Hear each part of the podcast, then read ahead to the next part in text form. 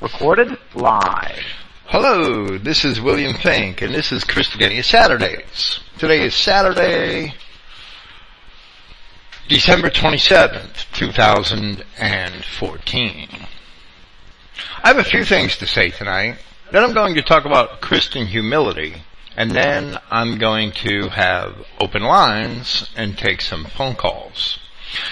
The state of Christogenea, or, or the state of my ministry, or really the state of me, right? It's been, um, five months since we came to Florida, and we are finally settled in to our new living space.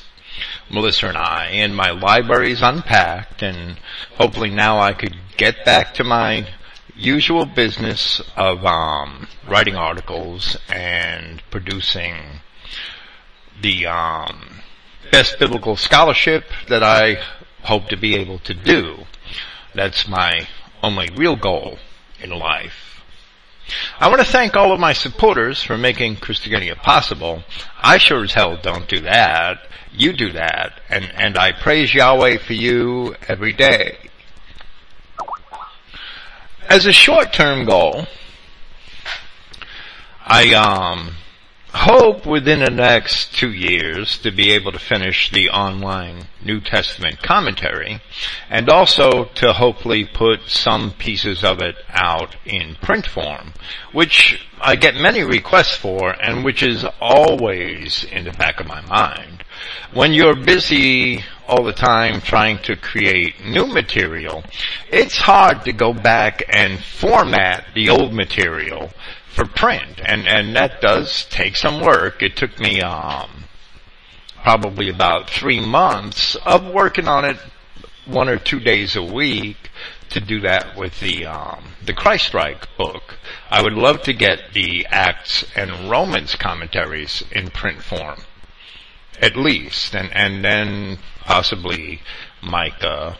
Amos is close to being in print form, and and we hope to um, make the Amos commentary available in a magazine format sometime this winter.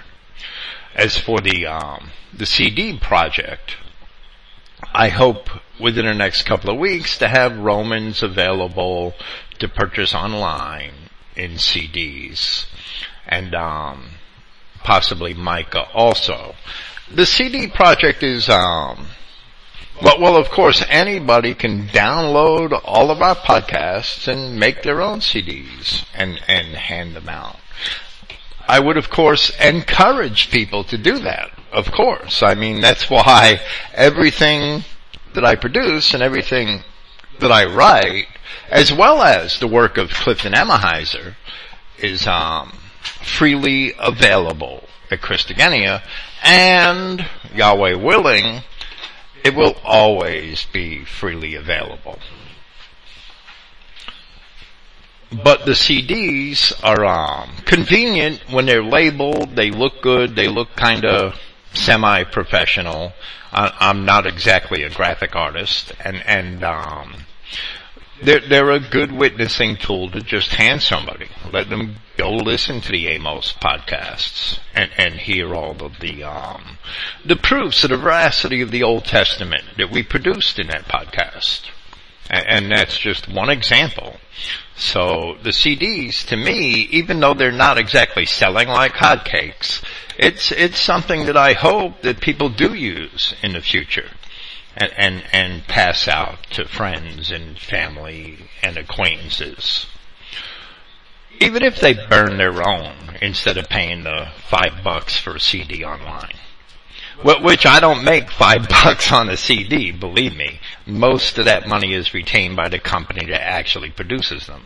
Which is, um, to be expected. As a long-term goal, I pray that I'm able to get the Genesis commentary into writing over the next couple of years and, and, um, to present more commentary from the Old Testament. I had, um, in the past gone through the prophecies of Ezekiel, Jeremiah, and, um, Isaiah working with, um, Eli James, and I hope to be able to redo those in the future.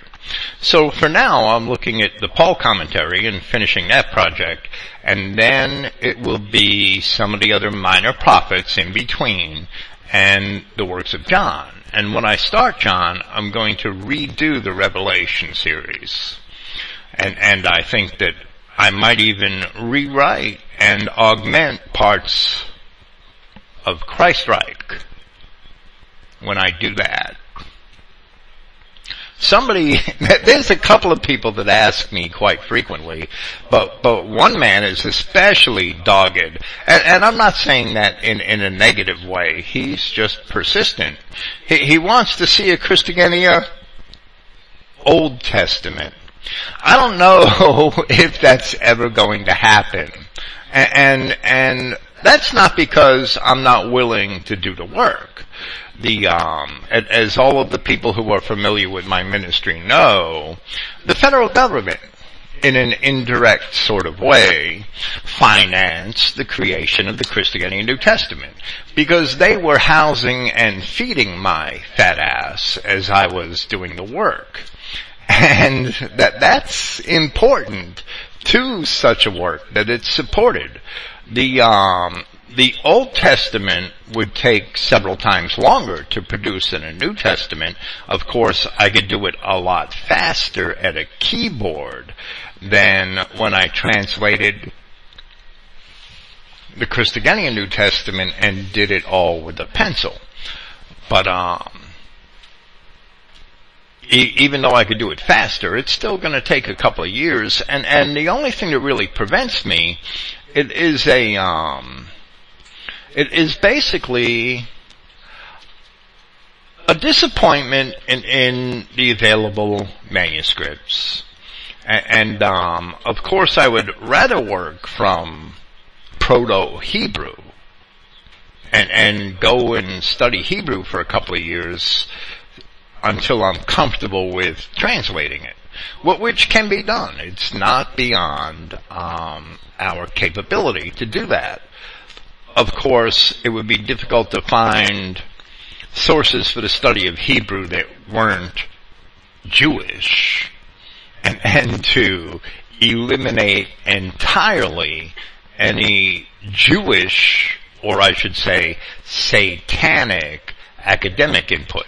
But I have thought, and, and it is on the back burner, that I take books of the Septuagint and translate them online, and I plan to start this in the near future with some of the, um, the poetic books and the wisdom books and the places where I think that I can add some value to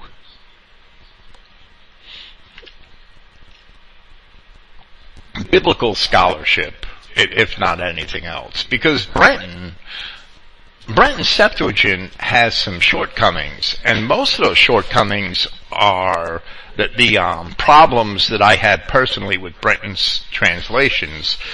Most of those are found in the later books, in, in the wisdom books and the books of the Apocrypha. And, and, um, some of those really do need to be revisited they're underestimated even by identity Christians. That there's um, a lot of value in the apocryphal books, especially in the um, Wisdom of Solomon, which I am fully convinced that Solomon actually did right in spite of the critics, they could all go to hell. Most of them are Jews going to hell anyway. And, and, um, the wisdom of Sirach is very valuable for other reasons. Tonight we are going to take some phone calls, I pray, if we get some phone calls. If the trolls try to call, I will probably only abuse them and cut them out of the recording later on. The trolls prove to the world that they are Jews simply by attempting to soil our TalkShoe chat every single weekend. They're here trolling TalkShoe. Thank God that um I have a chat room on Christogenea where people can chat in comfort and without the Jewish trolls. And thank God, and I praise Yahweh, that Christogenea has the ability to have four of its own radio streams. And we don't really need TalkShoe at all, but it's convenient to have TalkShoe for call-in programs and as another public outlet in spite of the trolls that try to soil it every week. If the trolls call, they prove to the world that I am right when I accuse them of being nothing but the Jewish infiltrators, which they are. And not only that, they are stupid Jews because they keep trolling the TalkShoe channel and they keep calling. They prove themselves to be Jews because if after all of this time of trolling me and my not listening to them, because I'm not going to listen to them, their ideas suck. The Christian scriptures command them to shake the dust from their feet and move on. If they were Christians, they would do that. If they were Christians, they would have done that a long time ago. The fact that they're still here trolling my TalkShoe page proves that they're not Christians and they're too stupid to figure that out. They would have moved on long ago and left me to my sin if they were Christians. They do not do that. And therefore they prove that they are not Christians. So by deduction, they must be Jews. These bastards that troll my TalkShoe chat week after week must be Jews. They prove it. So tonight we are going to take calls. If anyone who knows me and is in my Skype contact list and would rather I call them on Skype, they can send me a text message and I will oblige them. Someday I might get my Skype set up to take calls during a program. I haven't done that yet. That may be my one technical shortcoming. In the process of, um, of moving, I didn't have the um, the time necessary to update some of the many Christogenea and other Christian identity websites which I host. Most of them received regular updates, but the content management system that I use had a serious security leak that was published in mid-November, I think it was November 14th, we were right in the middle of, of moving. We were way too busy to attend to, um, to, to, for me to attend to all the technical details on my website, and three of my websites were hacked by people looking to exploit resources by sending, using other people's servers to send out spam. That's what happens in the world of, on, of the internet and online programming. As soon as the hackers, who are always looking for exploits, find one that they have scripts that go out and search the whole internet and, and places to take advantage of it, the hackings were not malicious except that they managed to send out a few thousand emails from a couple of my servers, spam emails, and, and we um, shut them down as soon as we found it, but it took a few weeks to recover from that. So that was like an additional challenge. It's, it's just the challenges from day to day uh, of being online. And, and I thought I'd mention it so that people keep in mind that the internet it is not all fun. They're, they're not all nice and it's not all free. It takes, um, well, well, if you're gonna host your own websites like I do, and, and, have your own servers and manage your own servers like I do. And that's really the only way that I could maintain an independent voice. If you're gonna do that, it takes hundreds or, or sometimes more than that, hundreds of hours every year of, of um, work to stay abreast of things, potential threats, and, and hackers, and all the garbage on the internet. The the, um, the trolls on the TalkShoe page uh, are insignificant compared to that. So that's the way it is. And, and I just thought I'd mention that. There, there are a lot of unseen challenges, challenges that most people don't have any awareness of in, in putting out material like we do at Christogenea. So that, that's the state of Christogenea and the state of my ministry. It's healthy and we thank Yahweh for that every day. I am constantly confronted with the accusation that I am not humble. You know, when somebody says, and, and I hear this all the time, to hell with Finck, or I don't like Finck, he's not humble, he's cruel, he's mean. What I really hear, that's what they say, but what I hear is, I don't like Finck because he doesn't kiss my ass and listen to my bullshit. That's what I hear. This is almost always because I refuse to agree with one agenda or another. And when somebody countenances me with some crazy agenda, some non-scriptural agenda, I do my best to tell them exactly how I feel. Whether or not they are going to appreciate that. I don't care if they appreciate it. I am always confronted with these harebrained schemes and theories about scripture and historical and scriptural events. And when I hear something harebrained, I'm not going to pull any punches. When people present me with those things, I'm going to tell them exactly what I think they are. Whether I practice this philosophy for better or for worse, this is my method and I am not I am not going to change. Now, I don't say these things to inflate myself, not at all, but only to show an example of what it is that I sincerely believe that we all should do our best to practice. We shouldn't put up with these crazy fantasies about scripture or, or, or these idiotic theories that some people have concerning scripture so that they could explain the world in a manner which makes them feel comfortable.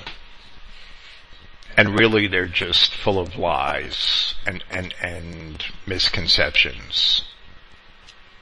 We should of course be humble. And we should of course be deferential to our brethren. The scripture teaches us to be those things. But the scripture also insists that we put Yahweh our God first, above ourselves and our brethren.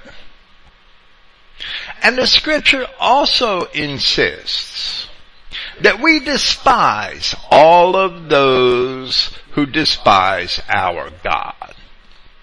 True humility is subjecting ourselves to God.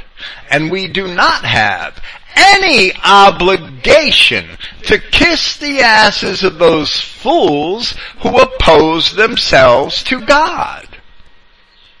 Therefore, we only have an obligation to be humble and to be, and to show deference to those who agree with the Word of God.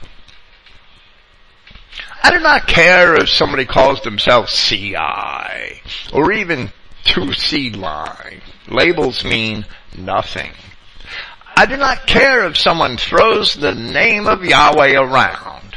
In fact, Yahweh himself said of our ancient brethren, as Christ himself also quoted, well did Isaiah prophesy concerning your hypocrisy, as it is written, that this people honors me with their lips, but their hearts keep far from me. And vainly do they worship me, teaching for doctrines the commandments of men.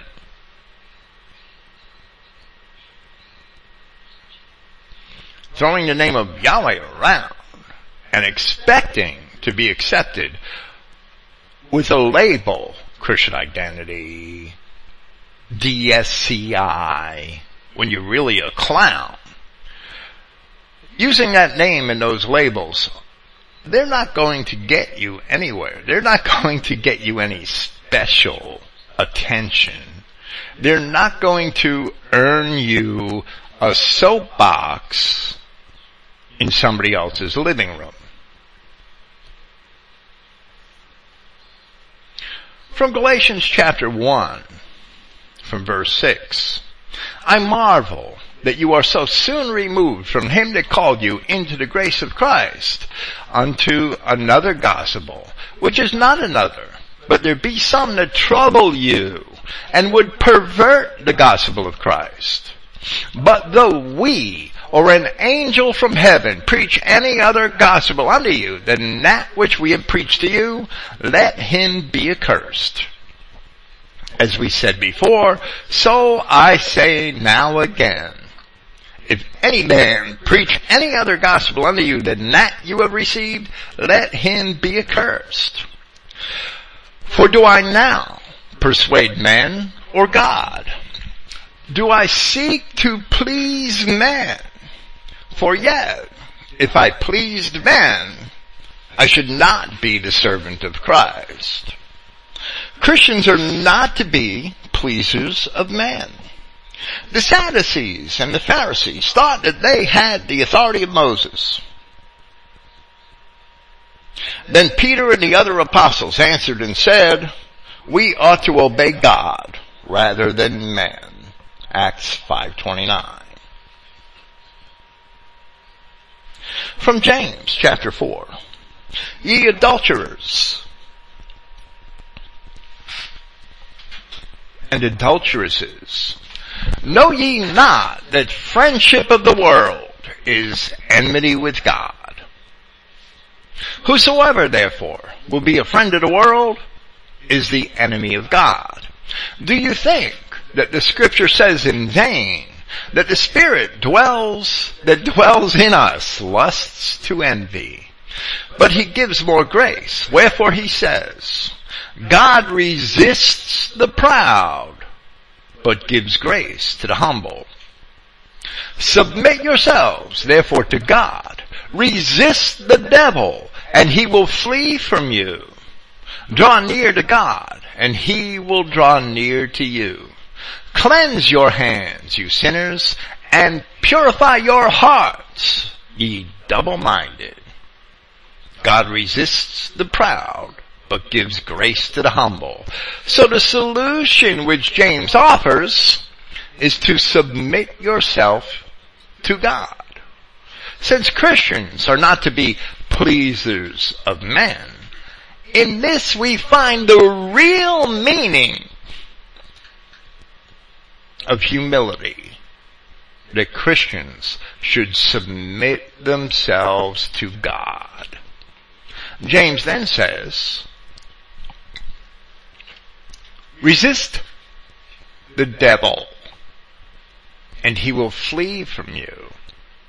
Whether a man is perceived to be a kindred white man or not, if he is preaching a different gospel then after two or three attempts at correcting him, if he does not agree with the scripture, if he does not submit himself to God's word, then I am going to do my best to slam his ass and hope that he either repents or goes away. That's the only two choices. Proverbs 21 4. The man that wanders out of the way of understanding shall remain in the congregation of the dead. Proverbs chapter 28 shows that the proud, biblically speaking, are those who do not put their trust in God. He that is proud, he that is of a proud heart stirs up strife. But he that puts his trust in Yahweh shall be made fat. He that trusts in his own heart is a fool. But whoso walks wisely, meaning putting your trust in God, he shall be delivered.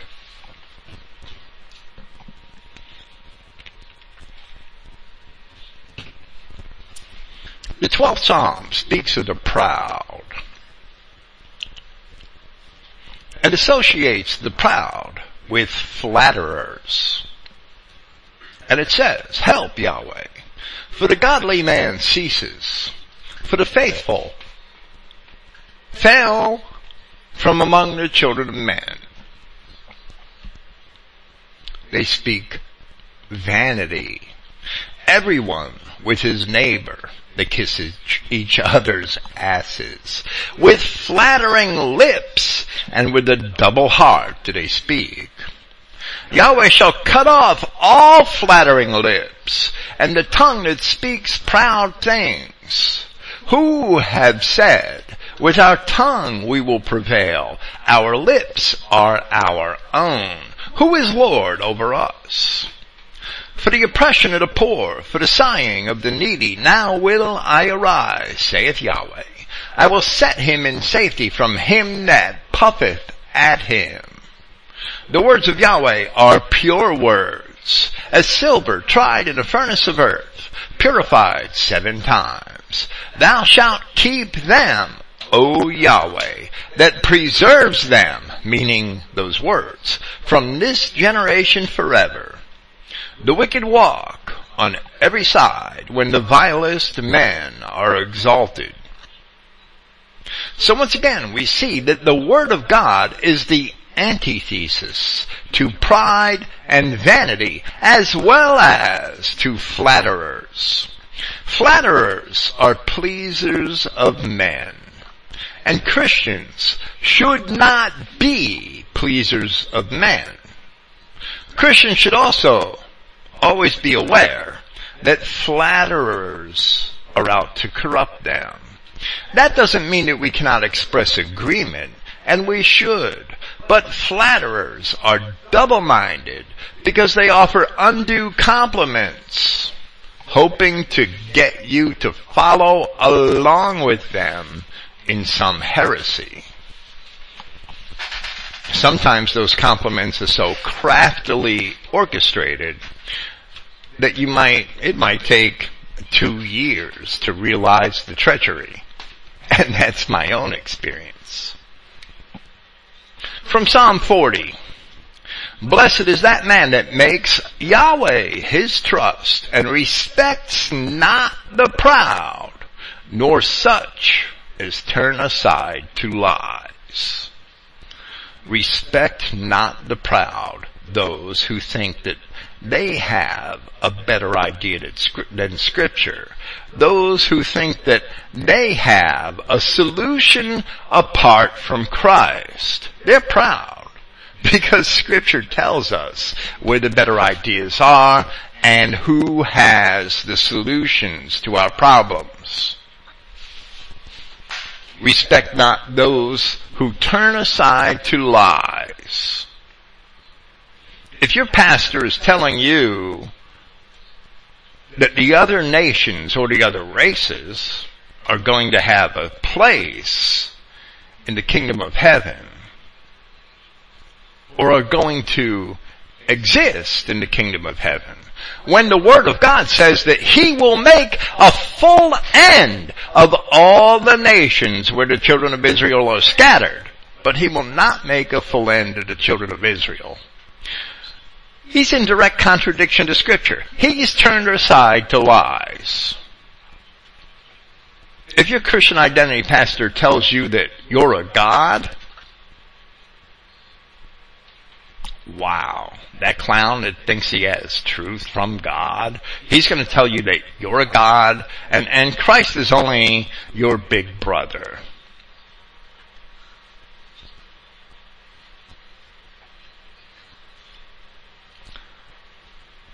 That man has turned aside to lies.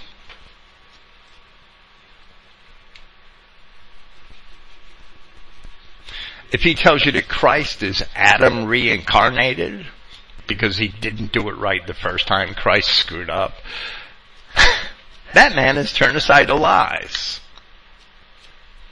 If somebody tells you that the kahal doesn't mean the congregation, that the congregation doesn't mean the congregation, even though the scripture says that the kahal includes women and children, that man has turned aside to lies. How could you respect those clowns? Oh, that Finck, he calls other CI pastors clowns. You're damn right.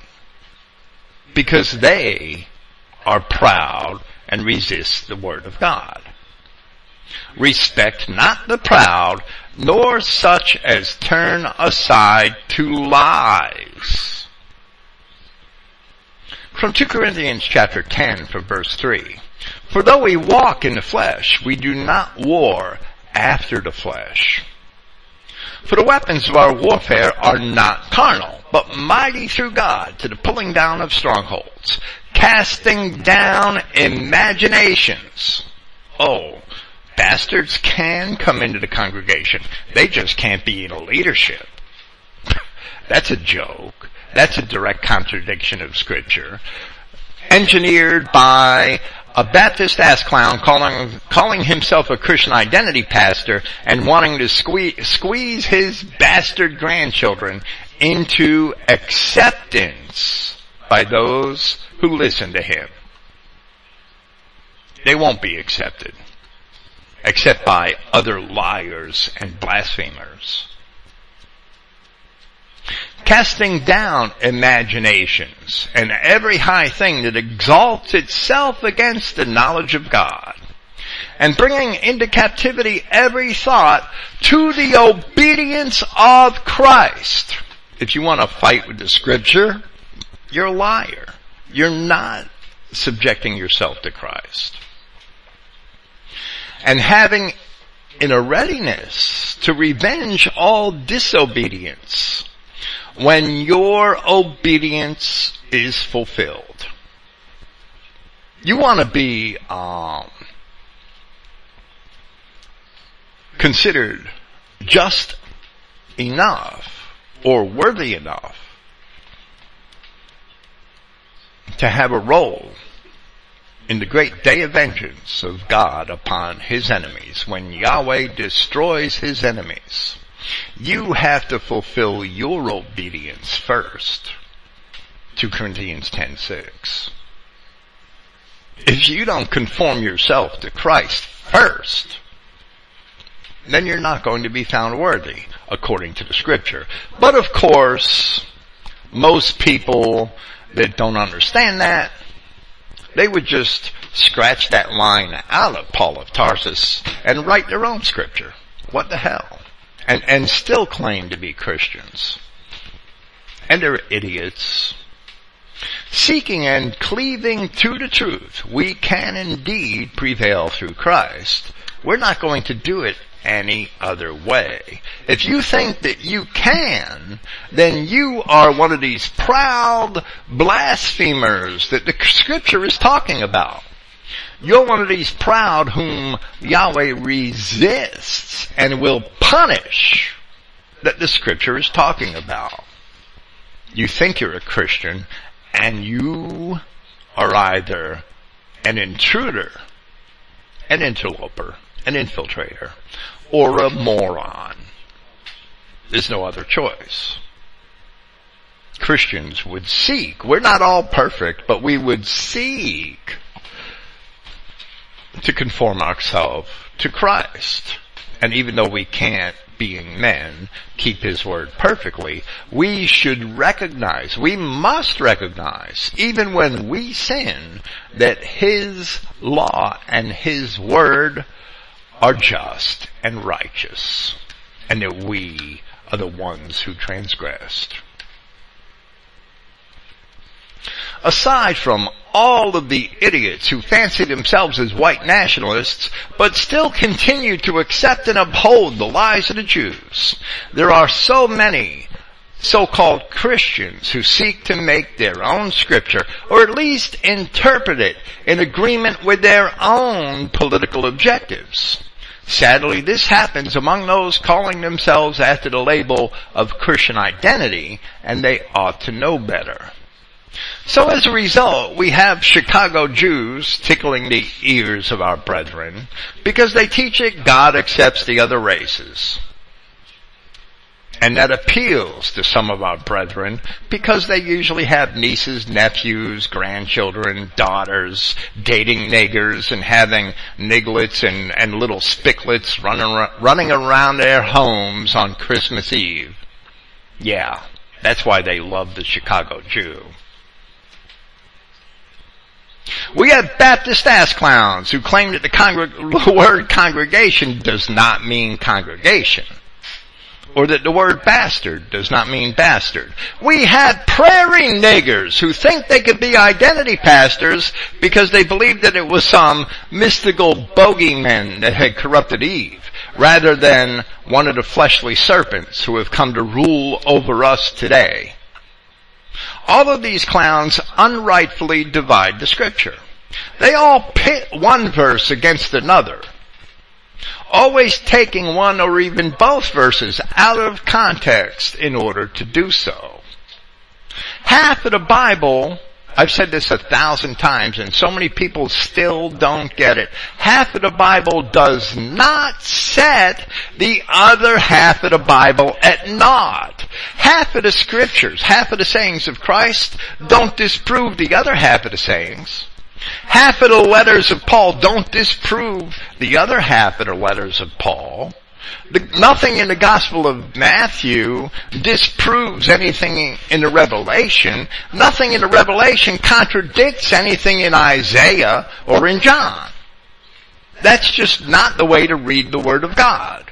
You are striving with the Scripture. You being proud, resist the word of God. God and Christians should resist you.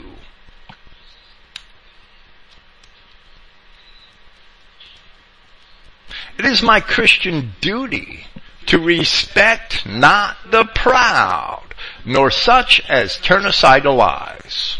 The proud are those who reject the Word of God, or reject half the Word of God, or, or the, the, the top 100 scriptures that don't agree with their little agenda.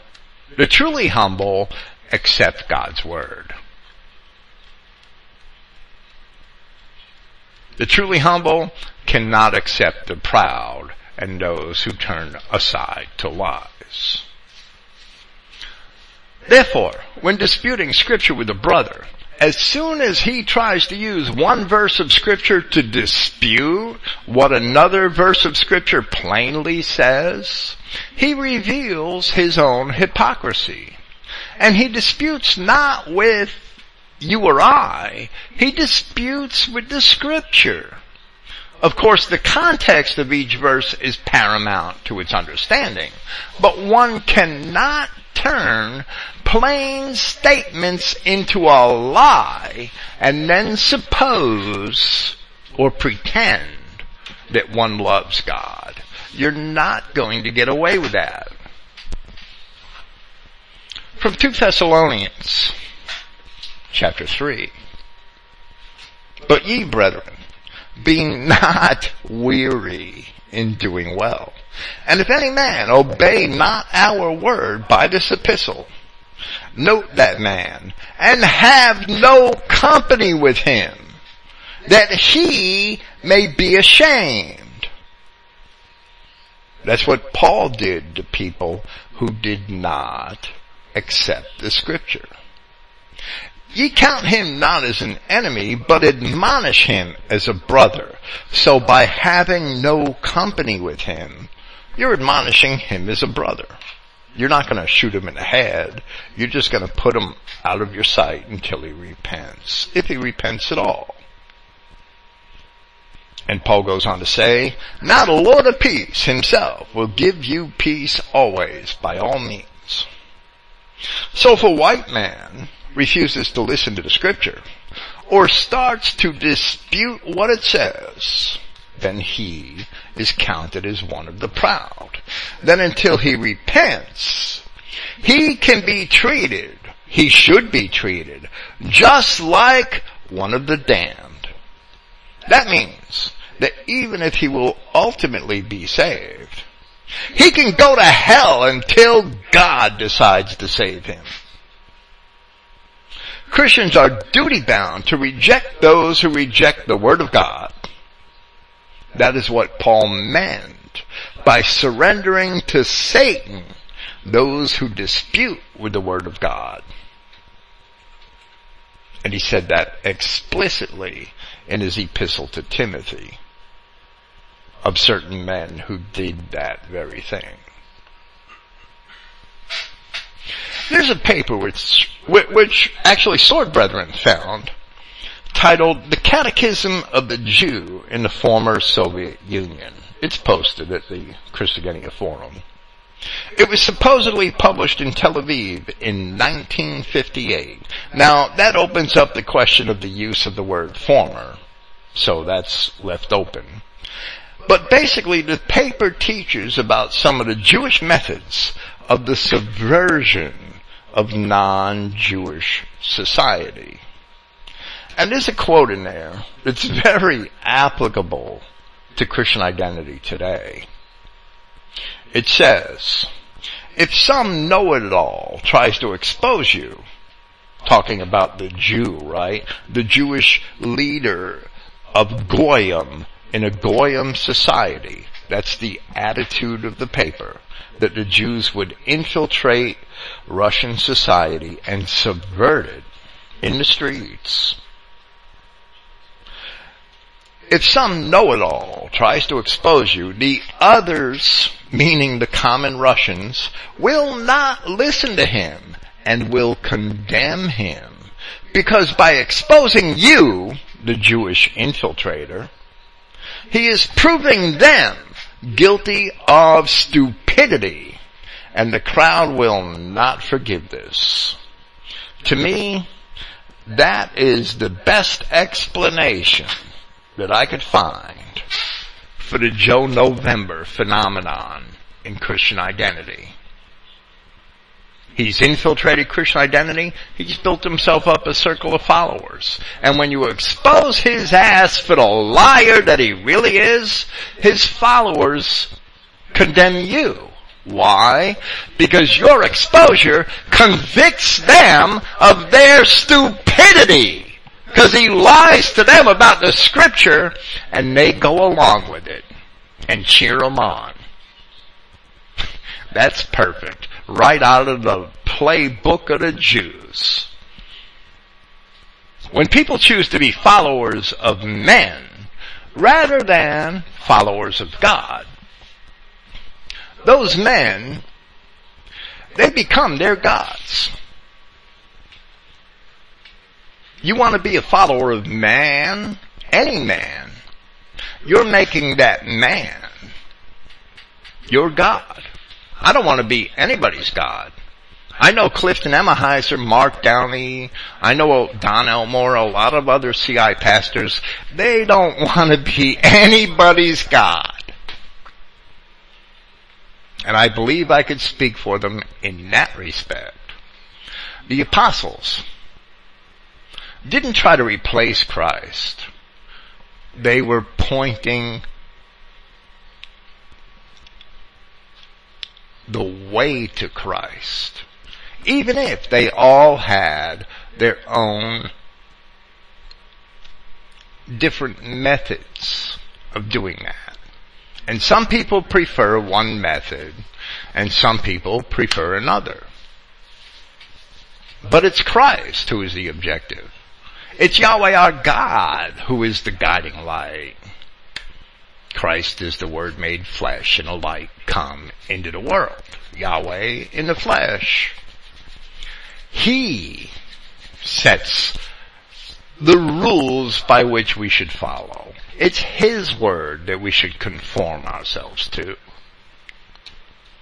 And when we refuse to do that, or when we take His Word and, and divide it and pit one saying against another, as if there is any validity to that at all, because that makes God a hypocrite. When you say that this verse of the Bible disproves that verse of the Bible, you are projecting your hypocrisy onto God. That's exactly what you are doing. No doubt. Truly humble men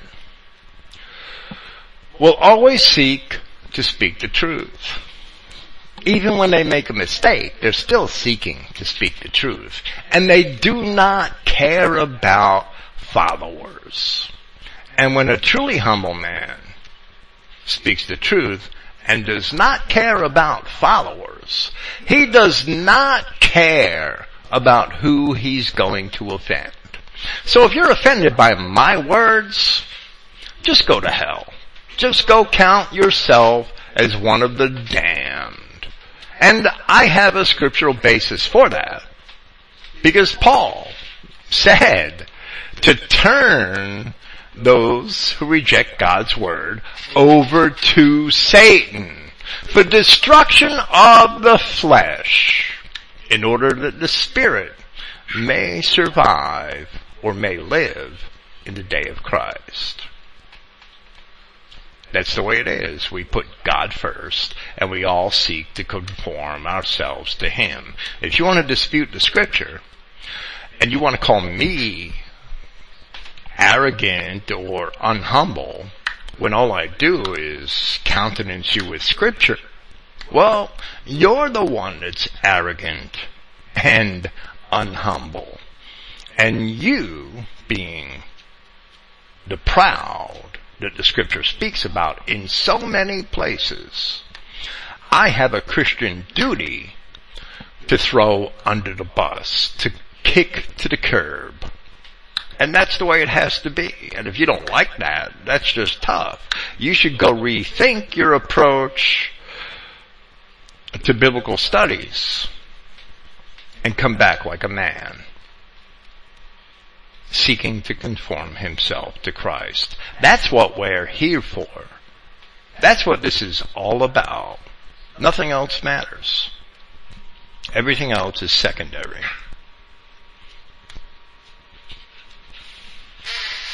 Let's take a call. East Tennessee sounds good. Hello. Hello, Bill. Hello, Don. How you doing? I'm doing fine now. Uh, I've got a series of questions. I'm gonna make it one long question, and I want to hang up so I can maybe take some notes. The martyrs of Alexandria, uh, who did it consist of, and what actually happened with the martyrs of Alexandria? And I'll thank you ahead of time, and I'll hang up so I can take notes, okay? I, I don't have the histories of the martyrs of the Alexandria in my head, right? I, I'm sorry, I Okay. don't. That, that's the post-Christian era. I, I don't, um, I don't major in it. I, I'd have to go do a study myself. Right, right. Okay then. Well, thank you. Thank you, now, Bill. Okay. I- I've read Eusebius and I have a, a familiarity with the period of martyrdom from, from Eusebius, Tertullian, but I don't keep all the facts in my head. I'm sorry. I can't just like dial a historical incident and, and Right. give the details about it off the top of my head. Right. Okay, thank you, Bill. Thank you. I'm sorry I couldn't really treat your question with the attention it may deserve. Let's talk to. Florida.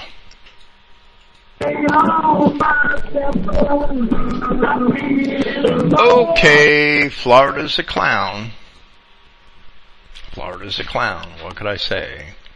We won't talk to Florida again. I think I know who that is anyway. I think that Florida caller is the troll that called in last time wanting to um argue with me and and um raised my ire and he is not even a Christian.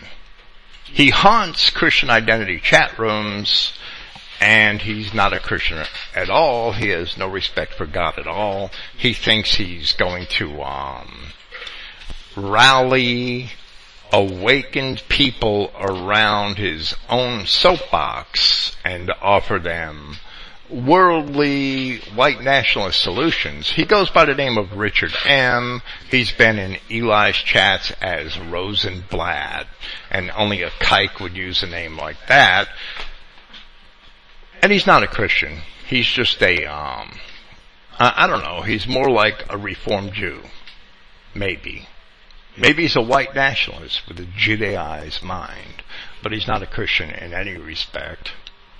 We have a dearth of callers. I, I, would appreciate some calls. I try not to do too many of these open lines programs, but it, it's nice to have feedback. It's nice to have um, questions. It's nice to give listeners the opportunity to say things that are edifying or constructive, to maybe fill in some of the blanks we leave, or, or um, help me fill in some of the blanks I leave in some of my presentations. So to me, it's necessary to have open lines once in a while. And I've been trying to do it every three or three months or so. And, and really as my own schedule requires it. But it's not always, um, it, it's evidently not always as popular an idea as I would like to imagine it. Maybe I should put it that way.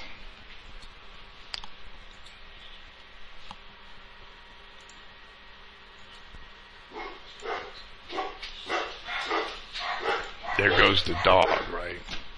Sorry about that. I'm gonna have to start putting him in the backyard during program time.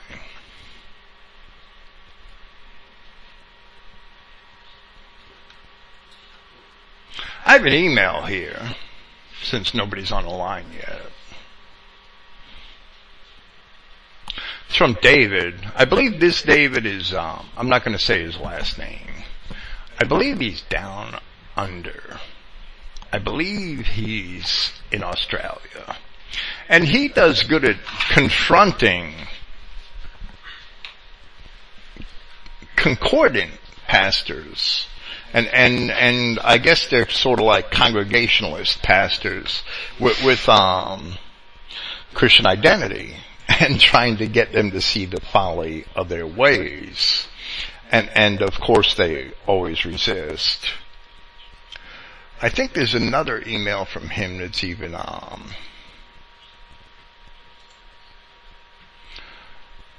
that, that's even better.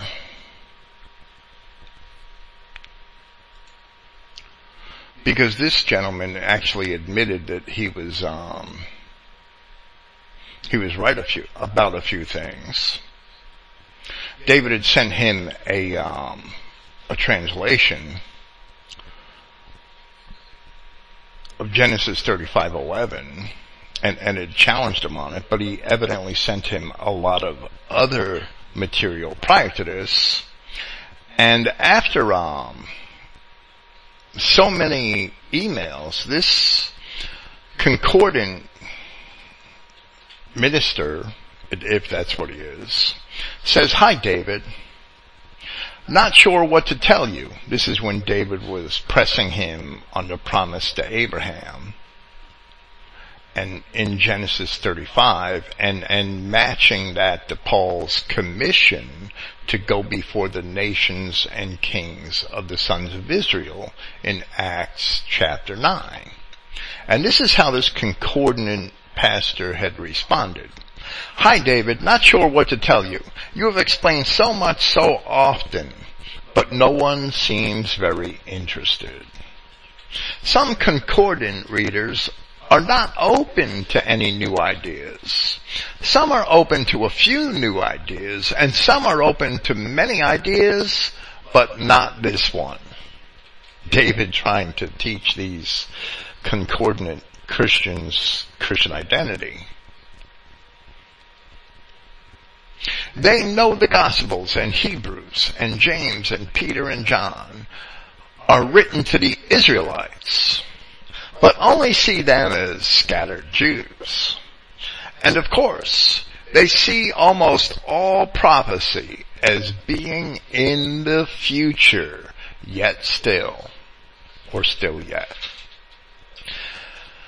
I think they will admit there is confusion as to the different timings and locations of where Christ and the saints and the Jews are during different eons. But that's just a part of a confusing future that no one is too concerned about. Even if you get some interested in studying the migration of Israel into Europe, you may never get them to listen to more than one Bill Finck lecture. One diatribe against every living Jew, black, Hispanic, and Oriental as being living devils is probably all they could take. I guess they won't understand that Negroes are devils until the Negroes are raping them over their Bibles. Which is probably going to happen. I know you believe it's true, but telling all of us that we are unwitting saints and the people we respect the most are universal false paradigm view teachers peddling systemized deception is not likely going to capture our interest. Maybe you should focus on a different group. I'm curious, why are you so focused on concordant universalists? David never answered that, or at least never sent me the answer, so it's still a mystery. But it's, um, it, it, it's, David tries to reach this one particular group for one reason or another, and, and the admission of this one concordant universalist is that he's not interested even if what David had to say was true. He's just not interested. People are comfortable where they're at. They think that where they're at is where they belong. And they're in for a rude awakening. Judeo-Christians are in for a rude awakening. They're starting to get it here in America. The Negroes are becoming more and more violent as time progresses. The Jews in the media stoke their anger more and more with each passing day and more and more whites are being raped, robbed, and murdered by Negroes. Sooner or later, white people are going to get it. There may not be too many white people left by the time they get it, but they're going to get it sooner or later. Let's have guest 28. Melissa, please. Bill, how you doing? Hello. Hey, Bill, how you doing? Hello. How are you doing? I'm great.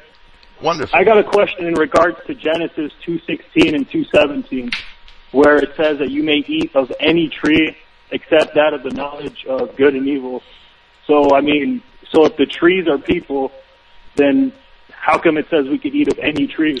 I think any tree, the, the, the Genesis 2, Genesis 1, Genesis 2, Genesis 3, they're parables. They're not linear histories. They're not scientific explanations of creation as so many mainstream Judeo-Christians insist that they are. They're parables. They're parables about the creation of God that are designed in a way, like all ancient myths, to transmit lessons about God's creation to man. And to eat of any tree would be basically to eat of any of the trees or any of the species that God created, except that the tree of the knowledge of good and evil, did God create that tree? Because there's really no record in scripture that God created create- that tree. God created Satan, didn't he? I mean, isn't that what it's referring to right Did there? God I mean, create was- Satan?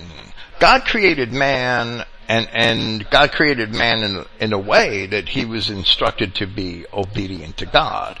And when man revolted against God, did God, can God be blamed for the rebellion? So did God create Um, Satan Well, I in mean, his I, I think it's safe to say satanic that was state? his intention, though. Did God create Satan in his rebellious state? I'm not sure. Did he? Well, the scripture doesn't say that he did. Now, if God created Right. all things, then ultimately Yahweh did create those angels that had free Right. will, or, or the, the the illusion of free will, but they rebelled against God. And and Right. when you, So- God knows you're going to sin, right? He knows we're all going to sin. He knows it. He knows it ahead of time. If he didn't know it, he wouldn't be God. He wouldn't be God. But Right. when you sin, even though God knew you were going to sin ahead of time, you agree to that sin. You willingly perform that sin. When you agree to it, you're the one that is responsible for it. That's why Okay, I- David, David I- I and understand Solomon sinned, but- and they didn't But- blame God. They blamed themselves. So, God created these angels that later on rebelled against Him. In their rebellion, they can be considered Satan, right? But they weren't Satan when God created them. Okay. Esau was a, a, a, a good man when, when he was conceived. God hated him because God foresaw his sin. But God hated agree, him from the womb. agree that God intended him to do that? Well, well, God has planned all of our lives from the beginning. But we live those lives as a learning process because man is here to learn what sin is. So God knew everything long before anything happened. Okay? But when Esau sinned, it was Esau that chose and agreed with that sin. God didn't take him by the hand to the Canaanite woman and say, take her to bed. Esau did that on his own. God knew it was going to happen, but Esau did it on his own, and therefore Esau cannot blame God, because when he committed that sin, he was agreeable to it. Oh, that's that's that's true. But he, I mean, you can't you can't say that when he created Esau, he intended him not to do that, considering he knew he was going to do that already. Well, he knew it. He knew what, he knew what was going to result from that. And Esau became what? An example of a race mixer. An example, Paul of Tarsus calls him a fornicator. So Esau should be an example to all fornicators because they exchange their birthright for worldly rewards like Esau did. Okay. So, So Esau was Genesis- chosen by God ahead of time to be a negative example for us today. And, and, Okay. I mean, that's, yeah, you could be chosen by God for a good mission or a bad mission. Nobody would want to be Esau, but that's the way God created him.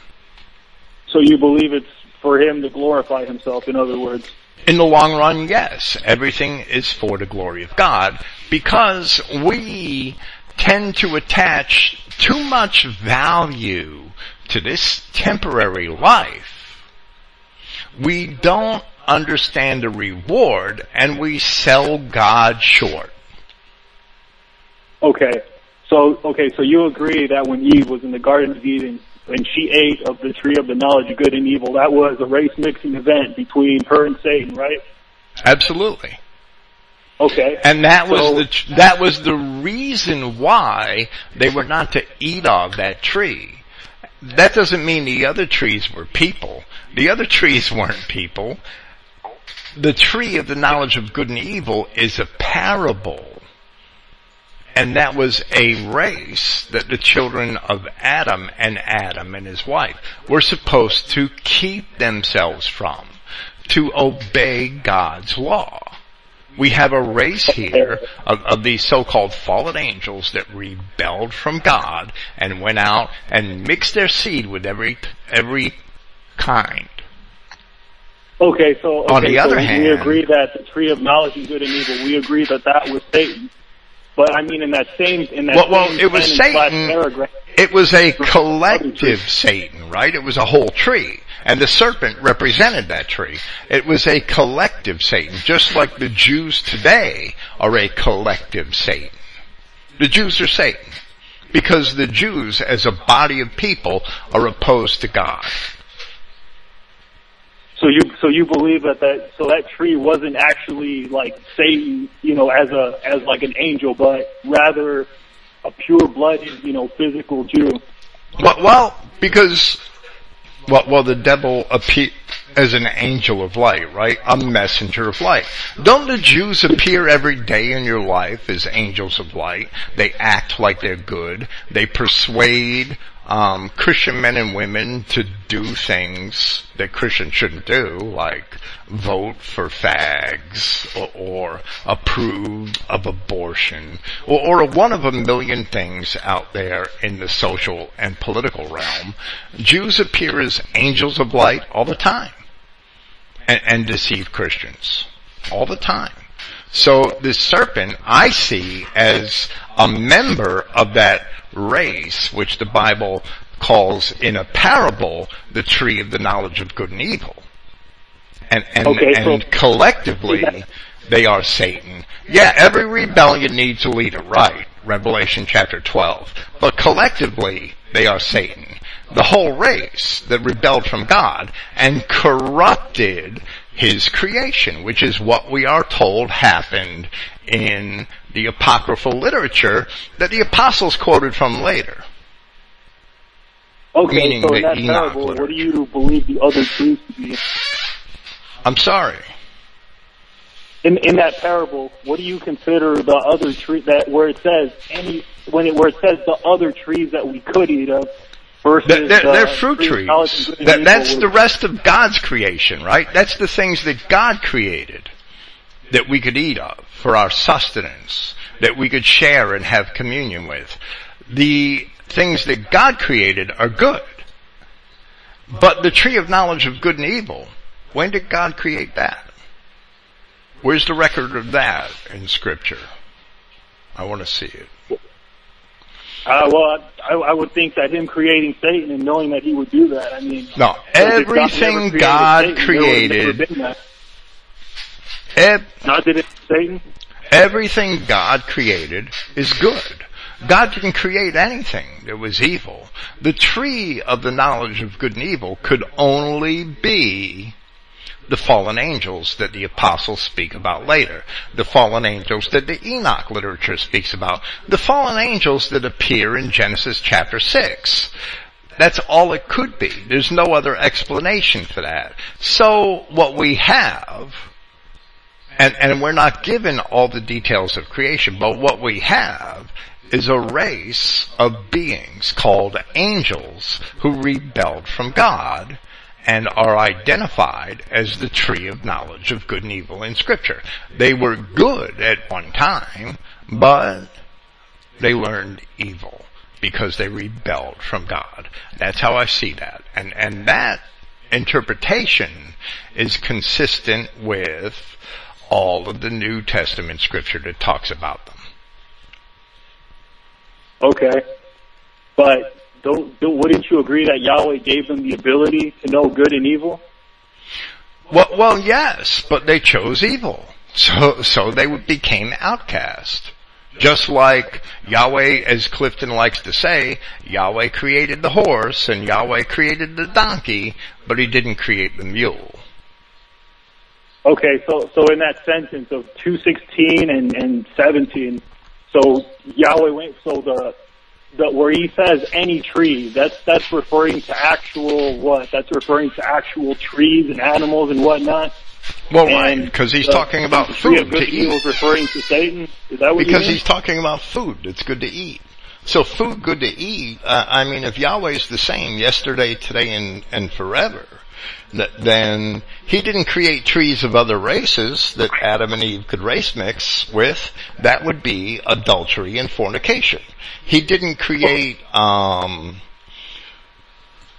he, he's not including okay, no, in, in that I, I, things I, that are I unclean. understand that those are products of, of mixing, but I mean in that, in that particular paragraph right there, I mean, he, you know, he's saying you can't eat of the tree of knowledge of good and evil. And, you know, Eve, when she ate of that tree of knowledge of good and evil, it was a race mixing event between, you know, her and, you know, Satan or a literal Jew. Okay, but in that same sentence, it says, he also uses the term eat for, and it says other trees.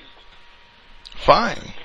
I don't have a problem with that because it's a parable a parable is a, a saying that, that lays something alongside another. To cast something alongside another and make a comparison. That's what the Greek word parabole means. And this. Okay. But he's using, he's using, you know, he's using the same terminology. You know, he's using the word eat and he's using the word tree. And then he's saying that, hey, these are good, but this one's bad. Stay away from it. Absolutely. Because it's a parable. We can eat okay, the things so, that he so created. Any we tree, shouldn't that's not eat. referring to, to, you know, sexual activity between, you know, beings or, or whatever be it that no, uh, absolutely not, because then Yahweh would be agreeing to a violation of his own law. Okay, okay. So like when you know, it's just if somebody asked me about that, I would I would tell them that oh, where the any where it says any tree, that that's referring to that's just referring to that's not referring to people, but the knowledge of the tree of the knowledge of good and evil is referring to you know race mixing, right? Well, well, right, because because God didn't create anything that was bad. So if we have bad things, those bad things must be a corruption of God's creation. Okay, what do you think it means, bro? I just told you what I thought it means. That, okay, so he's talking about actual trees then. Absolutely. That the things God created are good and they're good for food. And they're mentioned earlier in Genesis chapter 1. But the things okay. that came, the, the things that come through those who rebel against God, we shouldn't eat. We shouldn't have communion with. We shouldn't eat. We shouldn't um, respect any of those things that come from the tree of the knowledge of good and evil. What, whether it be that they, in, in the Enoch literature, we're told that these fallen angels went out and mixed the seed of every kind. They mixed their seed with every kind. So, so we don't have a scientific analysis of what we did, of what they did, but we do have food laws and, and a record from God of what He takes credit for creating. So we should know that the things that He takes credit for creating are good because He called them good, but there are things and there are people that he doesn't take credit for creating. So we, being Christians, should associate them with the tree of the knowledge of good and evil. And that's the way I see that. That's the, the choice we have as Christians. To accept what God called good and to reject bastardization, mongrelization, and, and, and anything that violates his laws of kind after kind. And the okay, laws, so so that's just referring to good things and bad things. In other well, words, well, well, the trees that he created are all good. He called them good in Genesis chapter 1, right? And they're the trees of the garden that he planted that he told man he could eat from. Okay, so so pretty much in that right there in that sentence, he's using the, the the tree of good and evil. He's not using it in the same context as when he was referring to Eve race mixing with Satan.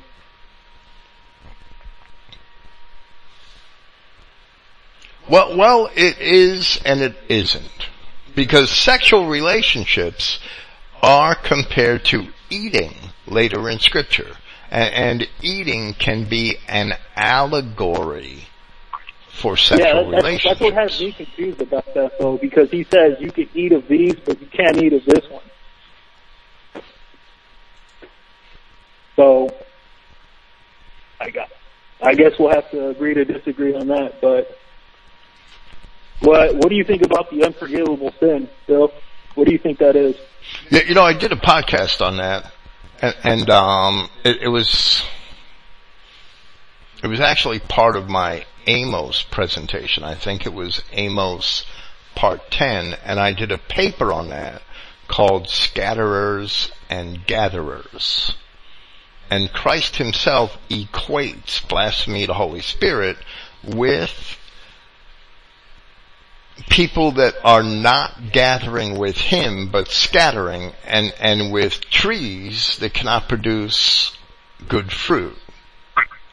And You know blasphemy what? the I, Holy I believe I heard a pod. I believe I heard it, and you believe it's race mixing, promoting race mixing, It's right? the promotion of race mixing, yes. okay, so th- so in other words, not all of Israel could be saved then, because I mean, I suppose if a pure-blooded Israelite promotes race mixing, then he's, I mean, Well, well, where did the pure-blooded Israelite learn that race mixing from? I would I would say from Satan. Well, from the Jews. Yeah, yeah. Right. And a lot of our people are deceived. Eve was deceived. She'll be saved. Adam was Okay. sinned willfully. But I mean, they're I mean they're screwed from the beginning. I mean, they're you know they're already bastards, you know, regardless. But so so the unforgivable sin. I mean, so what that applies? The, I mean, is that- unforgivable sin is, is race mixing because it's unforgivable because the fruits, the children, the produce will never be accepted by God. That's why it's unforgivable. Even the apostles Oh, oh, attest So he's that, referring to actual to actual bastards that. right, So he's not referring to the race mixer themselves. Like let's say a white race, you know, he mixes with I don't know, you know, what anybody that isn't white. Okay, so he race mixes with somebody that isn't white. The act, the the, the offspring of that act is the actual unforgivable sin. That's what you're saying. because even Paul of Tarsus says that you can be forgiven of fornication. And 1 Corinthians chapter 10 demonstrates that Paul thought that race mixing was a form of fornication. In the Revelation in chapter 2, we find support for what I'm saying. Christ gave Jezebel room to repent of her fornication, and she would not repent. So he will cast her on a couch, and those who commit adultery with her.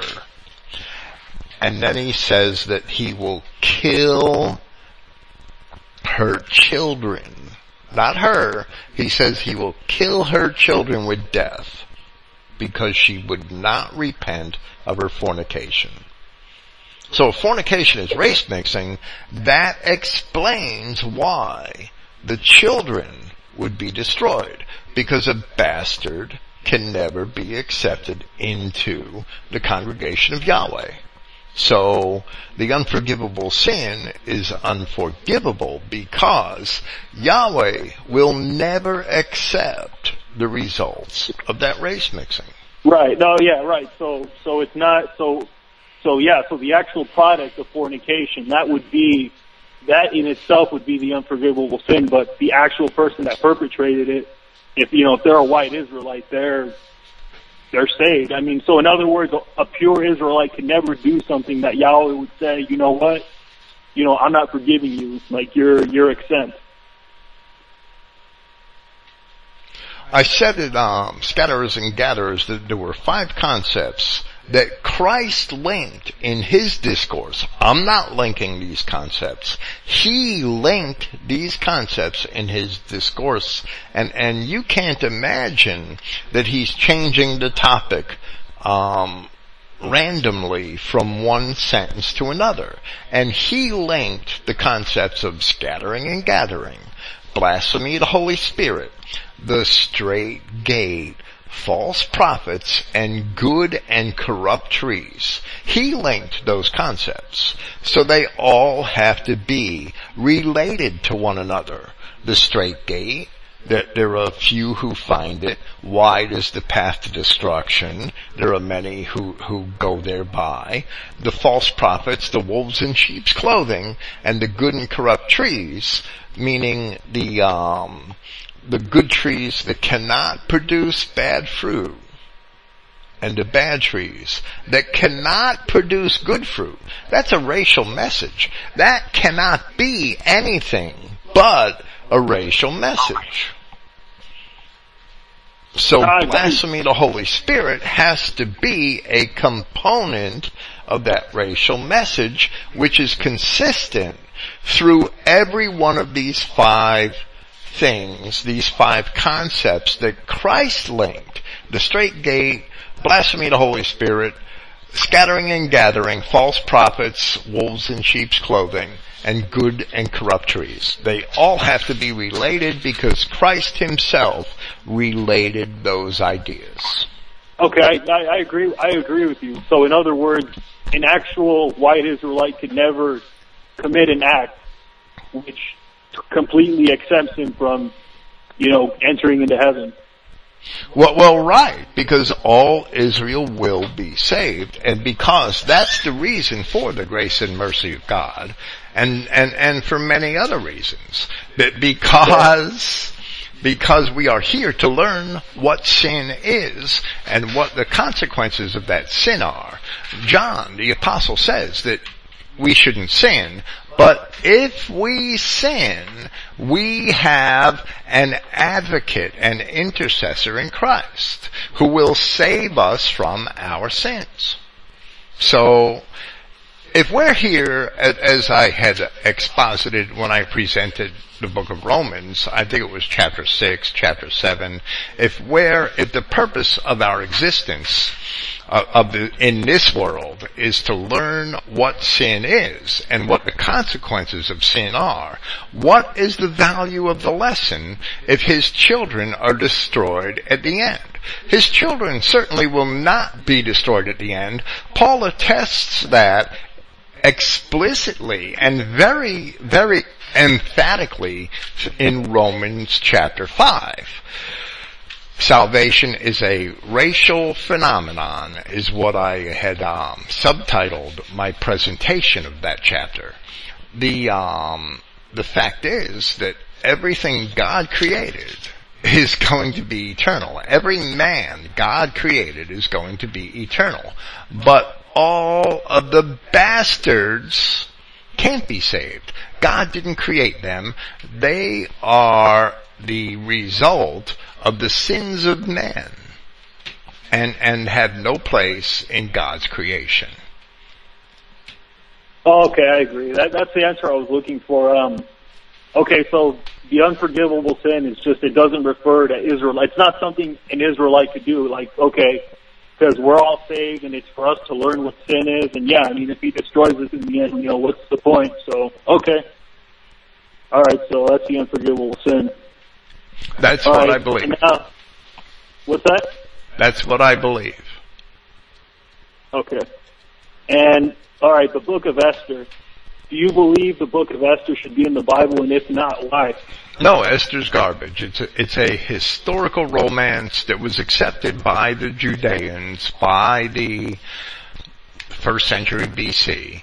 There's no, um, there's not one citation of Esther in any New Testament or any apocryphal writing. That's one. Two, Esther in any form is not found in the Dead Sea Scrolls. Three, Esther was never accepted by the Eastern Orthodox churches as scripture. Jerome or, or, the early Christian churches as scripture. Jerome had included Esther in his Latin Vulgate, and that's when Esther became accepted. four, in the book of Esther, there are many contradictions which make no sense at all. Five, and, and they could be explained. And I promised a few people that I would do a podcast on Esther in, in the months to come, and I never seem to get around to get around to it. Five, the the circumstances in the book of Esther, they defy both Israelite law and Persian law. Six, the historical setting of the book of Esther is impossible because Persian history of the period is very well recorded. And when the events that supposedly took place in the book of Esther were said to happen, they're not found in Persian history, even though Persian history is very well known from that period. So when these events took place would be anybody's guess. They never took place in the 4th and 5th centuries BC and 6th centuries BC. Never. Because we know Persian history very well from that period and there's no record of these events. Now, next, there's, there are, in the book of Esther, circumstances which are virtually impossible. There's a circumstance where, in the first month of the year, the Jew, the, the people of Judah, because I'm not going to call them Jews, the people of Judah in Babylon are told that they are all going to be exterminated in the 11th month of the year. Can you imagine Obama saying, we're gonna kill all the Irish people November 1st? Do you think the Irish people are gonna sit around with their thumbs up their ass for 11 months? no way. So, so there's circumstances in the book of Esther which border on the ludicrous. And, and, and there are also contradictions within the book itself that I would have to dig my notes out to, to be able to identify further. Right. Okay, Bill. Well, the um, let let me say one more thing. The characters in the book of Esther. The name Esther that, that's an anglicization and, and, and, the English translators of the Bible actually tried to clean up the name, right? The name is Ishtar. It's not Esther. It's Ishtar. Ishtar was the Babylonian fertility goddess. Her uncle, Mordecai, that name Mordecai is some bullshit. It's not Mordecai, it's Marduk. Marduk. Marduk is the consort, is the chief god of the ancient Babylonian pantheon. And the ancient Assyrian, I believe.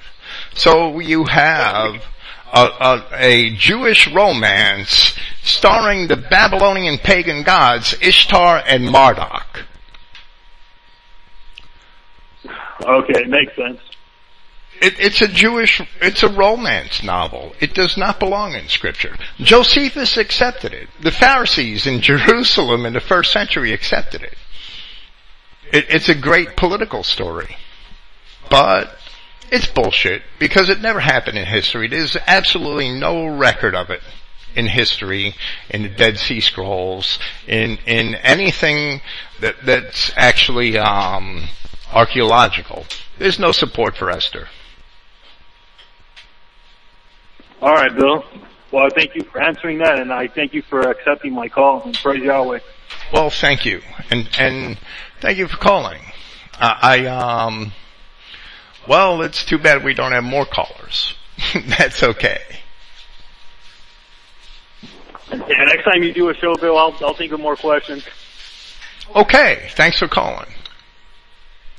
I, I'm going to give it a minute, and and only about a minute. I mean, I could talk for another hour, but I'm only going to talk if we get another caller.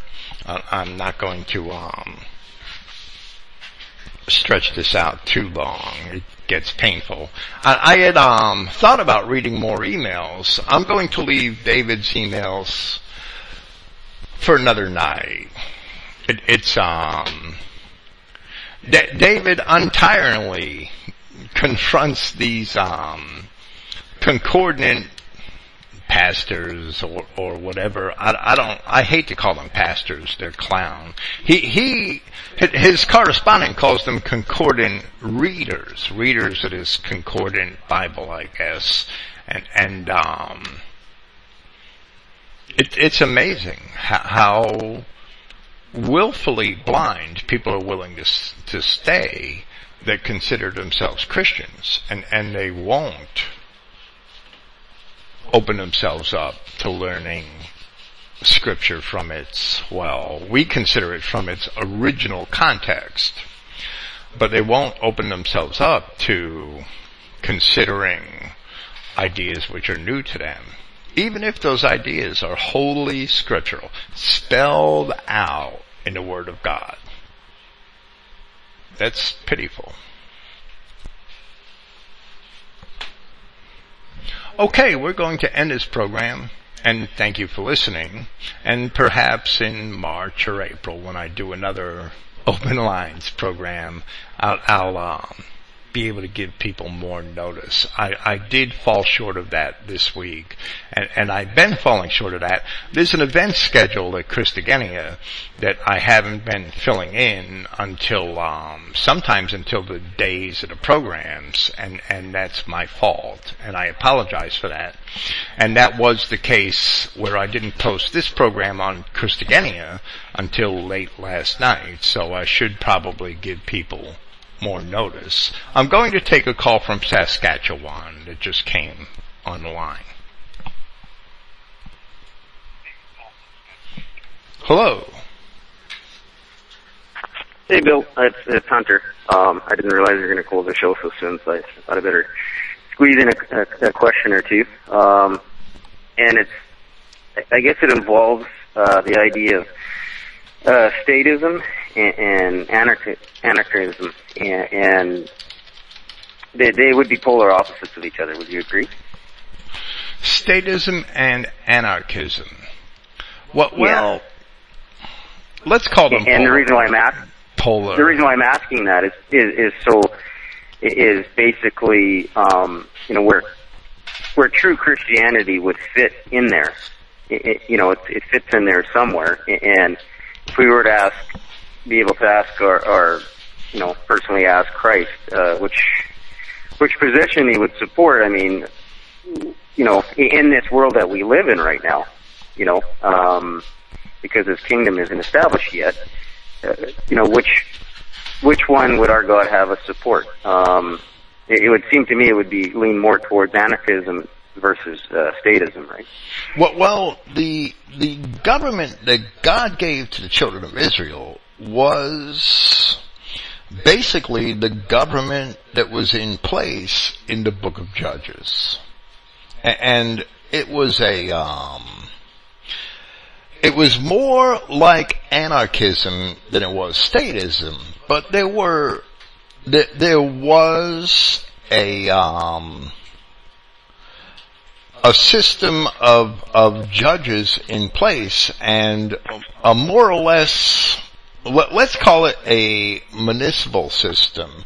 The Levitical priests, aside from the duties associated with the tabernacle in the wilderness, which is really only a um, a function of performing rituals, that's basically all they were required to do.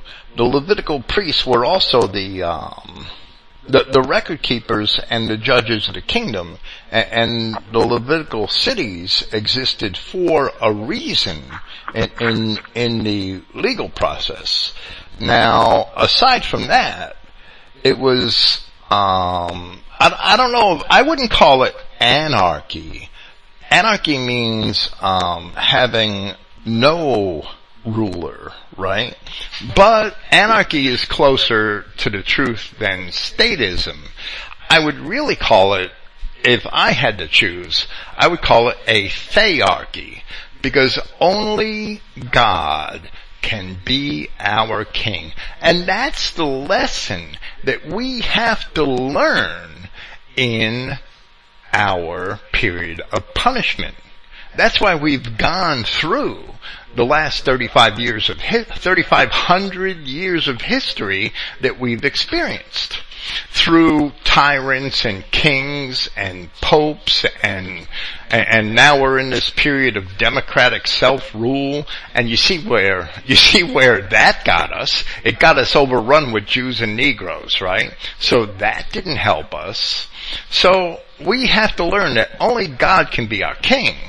Now in that sense we, we basically are anarchists because we have no earthly ruler, but we certainly have a ruler, and that ruler is the law of God.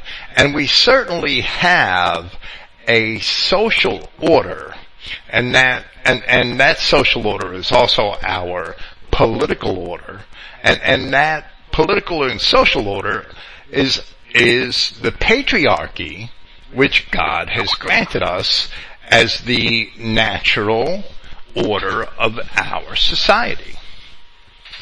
So, so that that some people might consider that a state. It's all a matter of semantics. It's not really a state in in the um,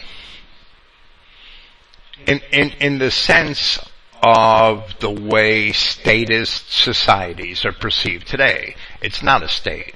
It's more of an anarchy because there are no earthly rulers, tyrants, or kings. God is king. Right, but I mean, we do. Each of us that you know we live in the, the nation that we do, or the country, the nation state that we live in.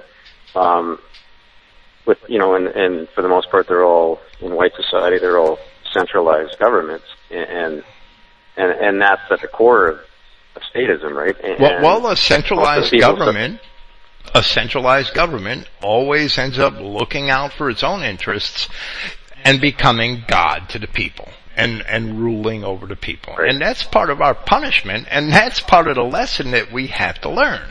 That in, in a Christian, in a truly Christian society, men do not need states because we are all governed by the law of God. God is our king. What do we have need of a state? Why do, what do we have right. need of a bureaucratic apparatus?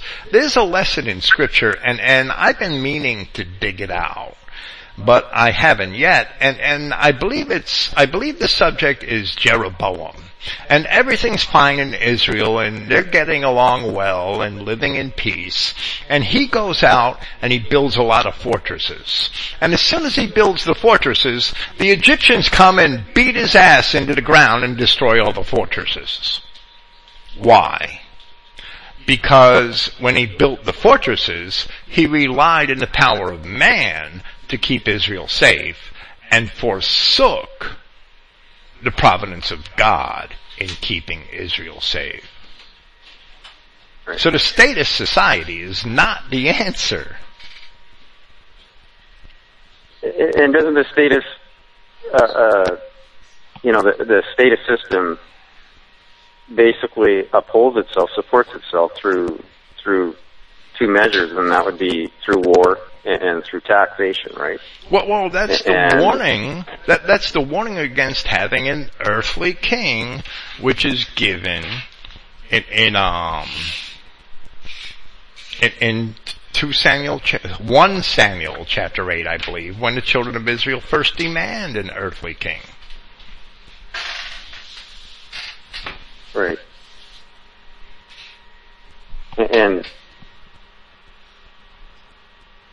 I mean, obviously, the you know the the nation states, whatever one we belong to, um, for you know, for history's proved that uh, over this last century that that they've been involved themselves in, in wars that are well, they're unrighteous wars, right?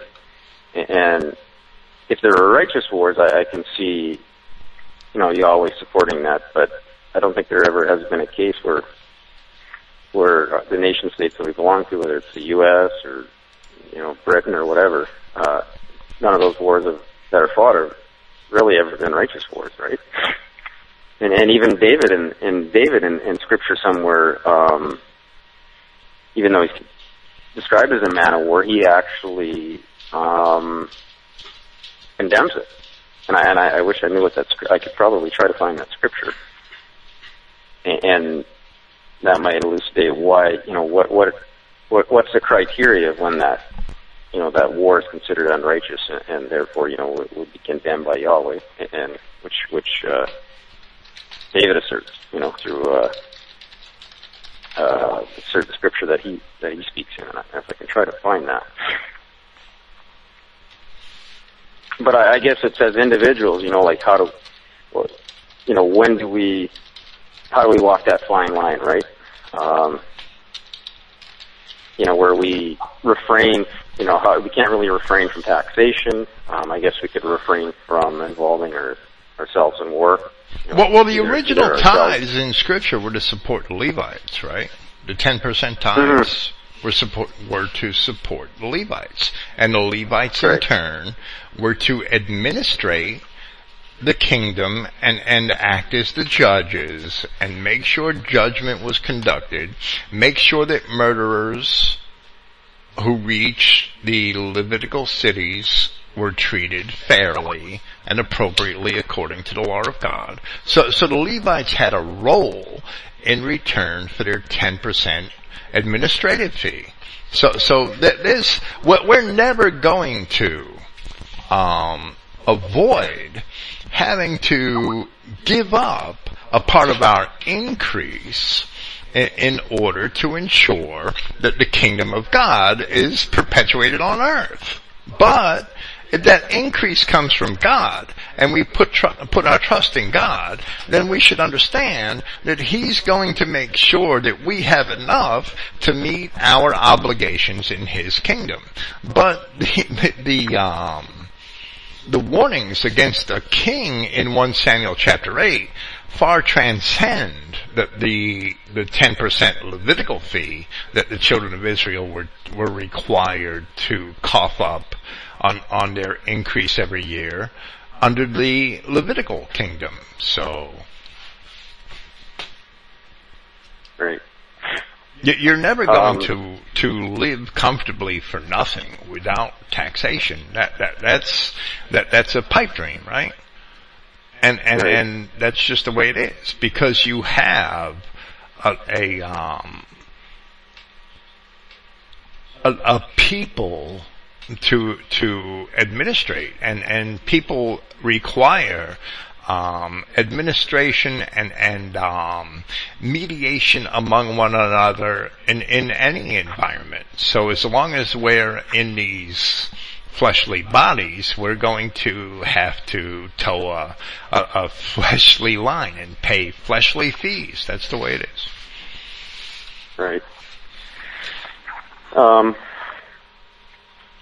there's one scripture that talks about taxation where where uh, refers to well, it's when the Pharisees they condemn Christ because he's he's sitting there with uh, they call you know he's they say that he he he, he eats or he sits down with uh, sinners and, and tax collectors, right? And it's funny how they just those Pharisees, who I imagine were those were those Pharisees were Jews, and they were condemning, conde- they were distinguishing a difference there between uh, sinners and tax collectors. Like there, there were, you know, uh, maybe a tax collector was looked down upon, but actually they weren't lumping him in with sinners. But then Christ uh, ends up, and I wish I could find the scripture, but he seems to lump them together as one, where there's no distinguishment, right? And, and um, Well, well tax collectors were, were seen in the ancient world as the scum of the earth.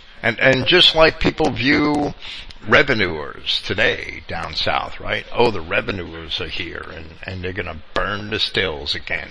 Um, tax collectors were, were, despised by people in the ancient world because most tax collectors were dishonest, and and they um, they went into the business of tax farming for their own profit. That they made deals with kings and were given their own little geography, plot of geography from which to farm taxes, whether it be a county or, or a whole countryside, and and um, they went into the business of farming taxes, exacting everything they could from that land in every way they could do it, and and having to pay most of it, or, or allegedly most of it, to the to the government that they were farming taxes on the behalf of. And, and they were doing it for their own pocket because the more they collected, the more they got to keep.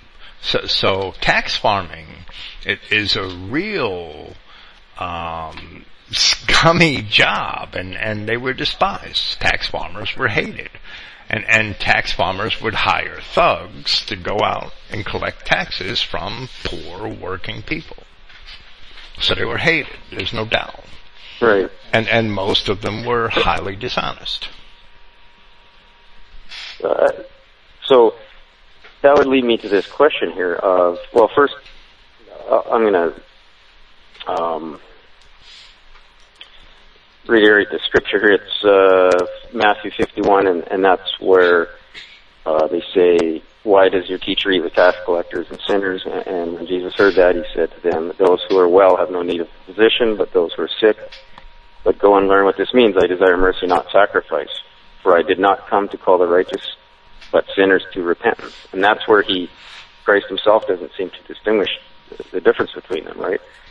And that leads me to this question: If if does does Christ see you know someone who engages in that you know as a, a tax collector for for a state system, you know this for the nation state, does he see their that engage them engaging in that actually you know uh, deriving a livelihood from that you know their work for the IRS or or whatever that that is actually a sinful livelihood, you know, and, and in of that self, it's, you know, um, and the, and if and if none of our people would would engage in that, you know, uh, none of our people would would, you know, take up a job as an IRS tax collector or whatever, the system of you know the state system itself would fall fall apart, right?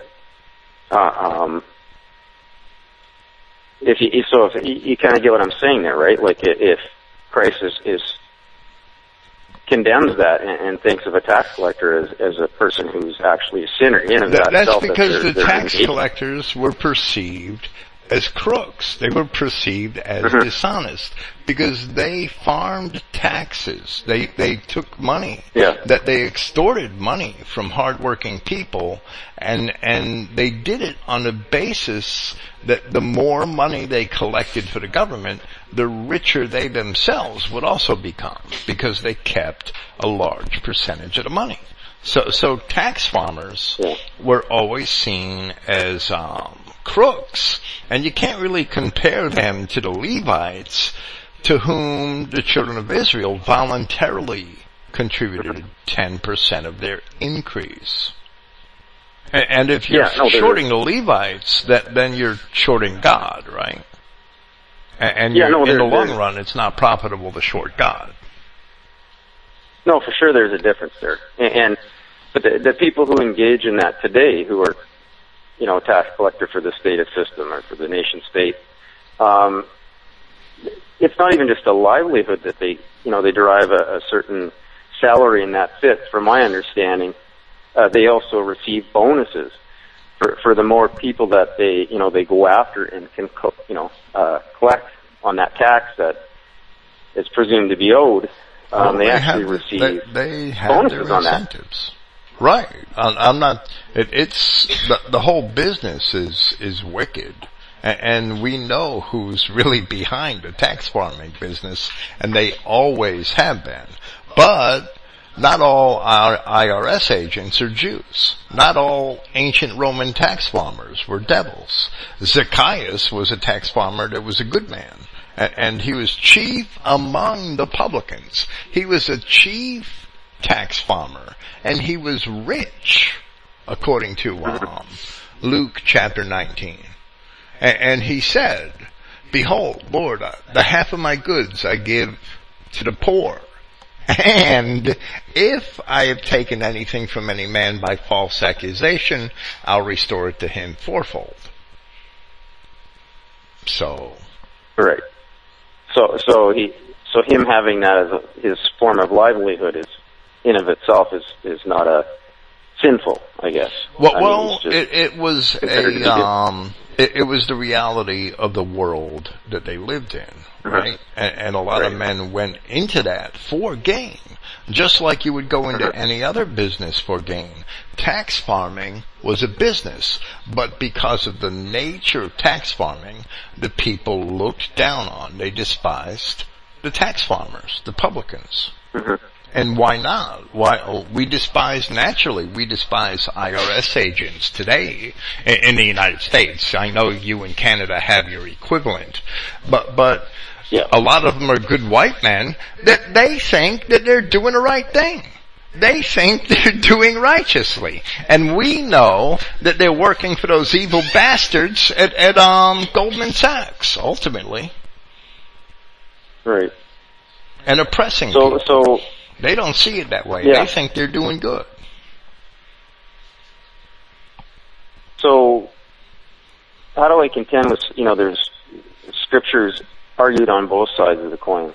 Um, and, you know, that, that basically, uh, you know, we're supposed to, you know, pay our taxes and support the status system, um, and just, you know, live our daily lives and nothing we can do about it kind of thing. And there's, you know, ministers and Judeo-Christian ministers that, that use scripture to their advantage and say that you know that we have to you know render under Caesar what what's due or whatever, and they'll use Christ's own words to uh, you know to support that. And, and then there's others who argue the other side of it, right? So, um, Well, well, I, did a lengthy podcast on that with my Romans chapter 13 presentation a few months ago, and, and I would suggest that you go listen to that.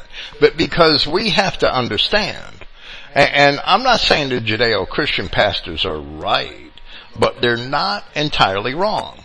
And we see things a lot different than them, but sometimes the result is the same. You're not going to fight the government, and the money in your pocket has Caesar's name on it. So render what to Caesar it is, what, render to Caesar what is Caesar's, so that you have the ability to render to God what is God's. If, if you were not, um, minded about the money in your wallet, then you wouldn't worry about it so much and just pay your damn taxes so that you could go about your business. If you fight with the government over their money, they're going to put you in prison and take all their money. Is that worth it?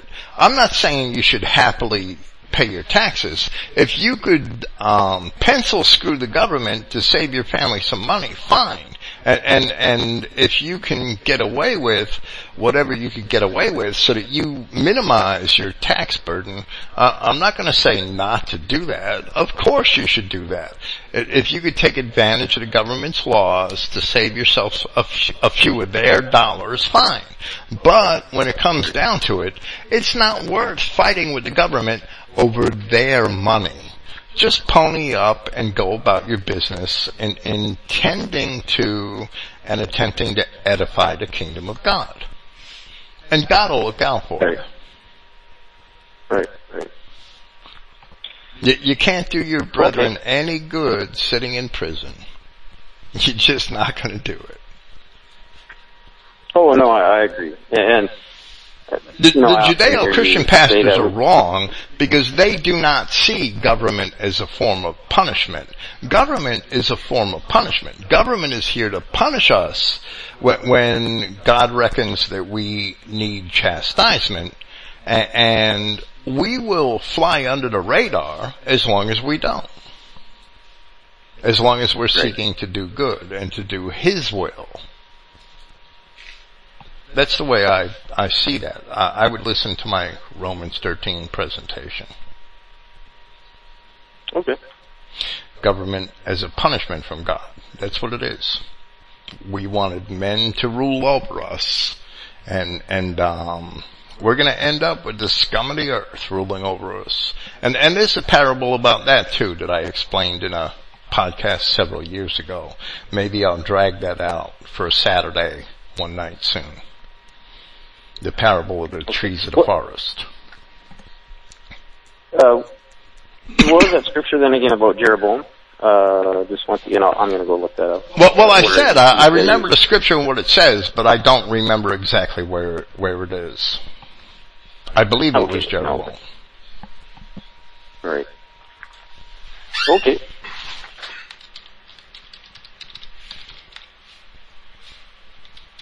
I can't even um find it in BibleWorks right now. That's okay. I'll dig it out for a podcast and and and get it in there when, when I can. Okay. Okay.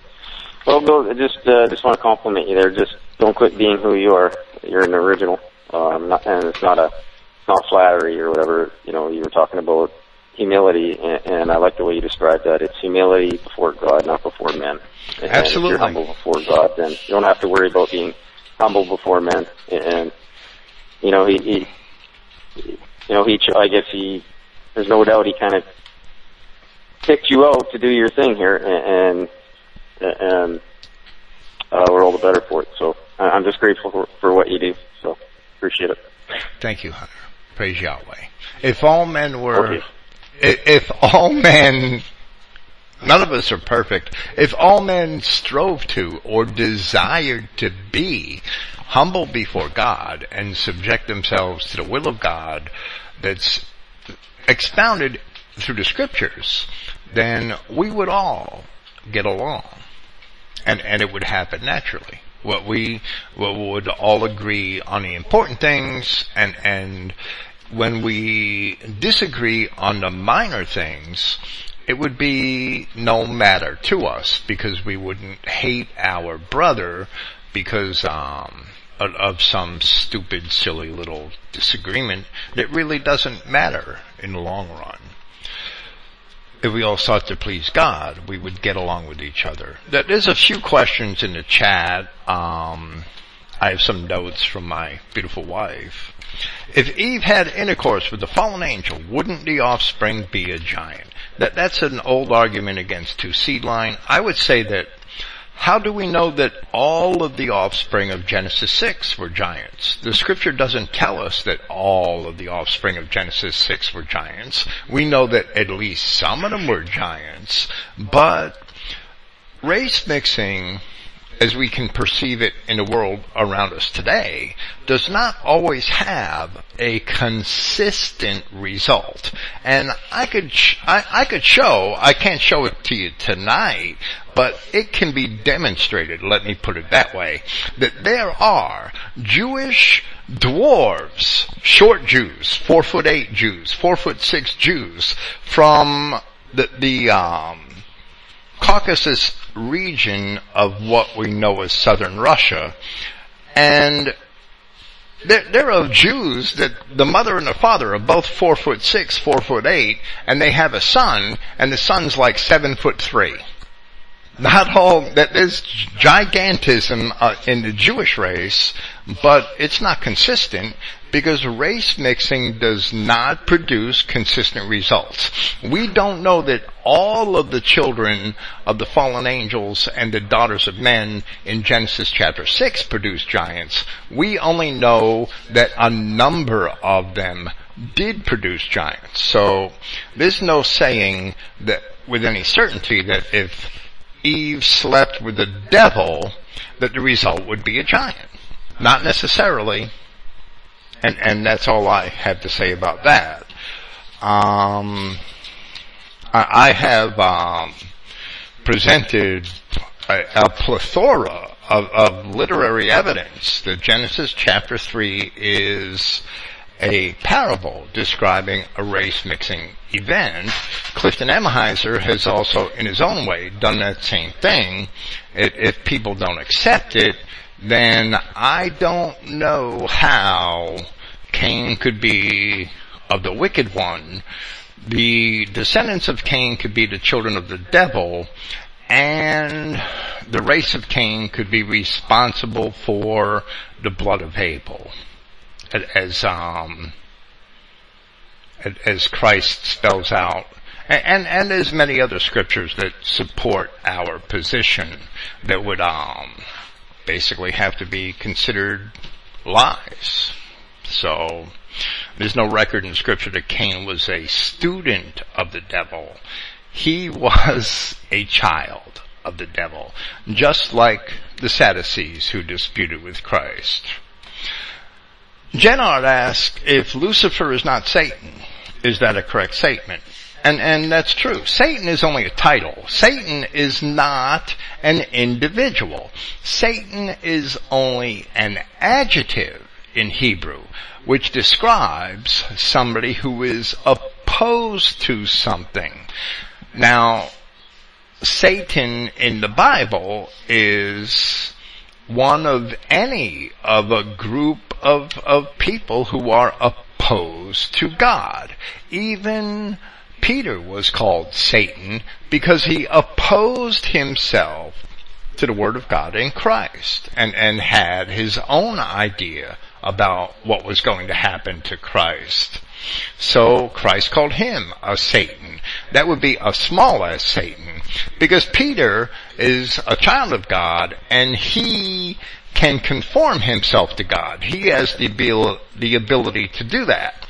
Bastards and people who are born or, or, or, corrupted outside of the will of God, which are bastards, they can only be capital S Satans. They can't be small s Satans because they cannot ever be children of God because they were not born from above. And that's the way I see it. And, and, and we can, um, argue over semantics all day, but those people are capital S Satans because their very existence is contrary to the law of God, and therefore, they are always going to be opposed to God. They can never not be opposed to God. A good, a, a, good tree cannot produce bad fruit. A bad tree cannot produce good fruit. And God's enemies and all those who, who are, um, of that tree of knowledge of good and evil, who came into their very existence contrary to the laws of God through the sins of men and angels, they are capital S Satans because they will forever be opposed to God. They, any one of those individuals can be a Satan at any given time. Any one of those individuals can be a serpent at any given time. When Christ told the apostles that he gave them power over serpents and scorpions, he wasn't talking about snakes and bugs. He was talking about people.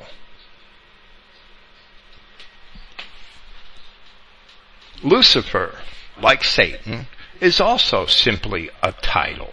It means light bearer.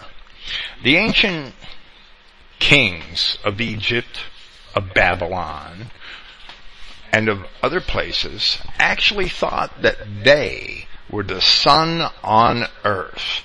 They thought that they were the light bearers. There's only one sun on earth, the son of man. Yahshua Christ, Yahweh himself. He is the true light come into the world. When man thinks that he is a light bearer, as the ancient emperors and kings did think, and that's very, that, that's, psalm spelled out in many inscriptions. The ancient Hittite kings have in their inscriptions the title, Sun on Earth, referring to the sun. They thought they were the sun on earth. So, if an ancient king believes that he is the light bearer to the people, then he could be called Lucifer because Lucifer is simply two Latin words that mean light bearer. That they're actually taken from a Latin word and a Greek word. Pharos, which means carrier, and, and lux, which means light. Lucifer means light bearer. In the um, Septuagint, in the Greek, it's eosphorus. Eos being the word for light. Light bearer. It's a title. Yahweh is saying to the king of Babylon, Oh, so you're the light bearer. O Lucifer, son of the morning. He thought he was the morning sun, the bright morning star. In the Revelation, we see Christ insist that he has the title of the bright and morning star. Because only he is the true light for men. So that's the title Lucifer. It is not a name for an individual. Neither is Satan. Satan is not a name for an individual, but any being opposed to God at any particular time can be a Satan.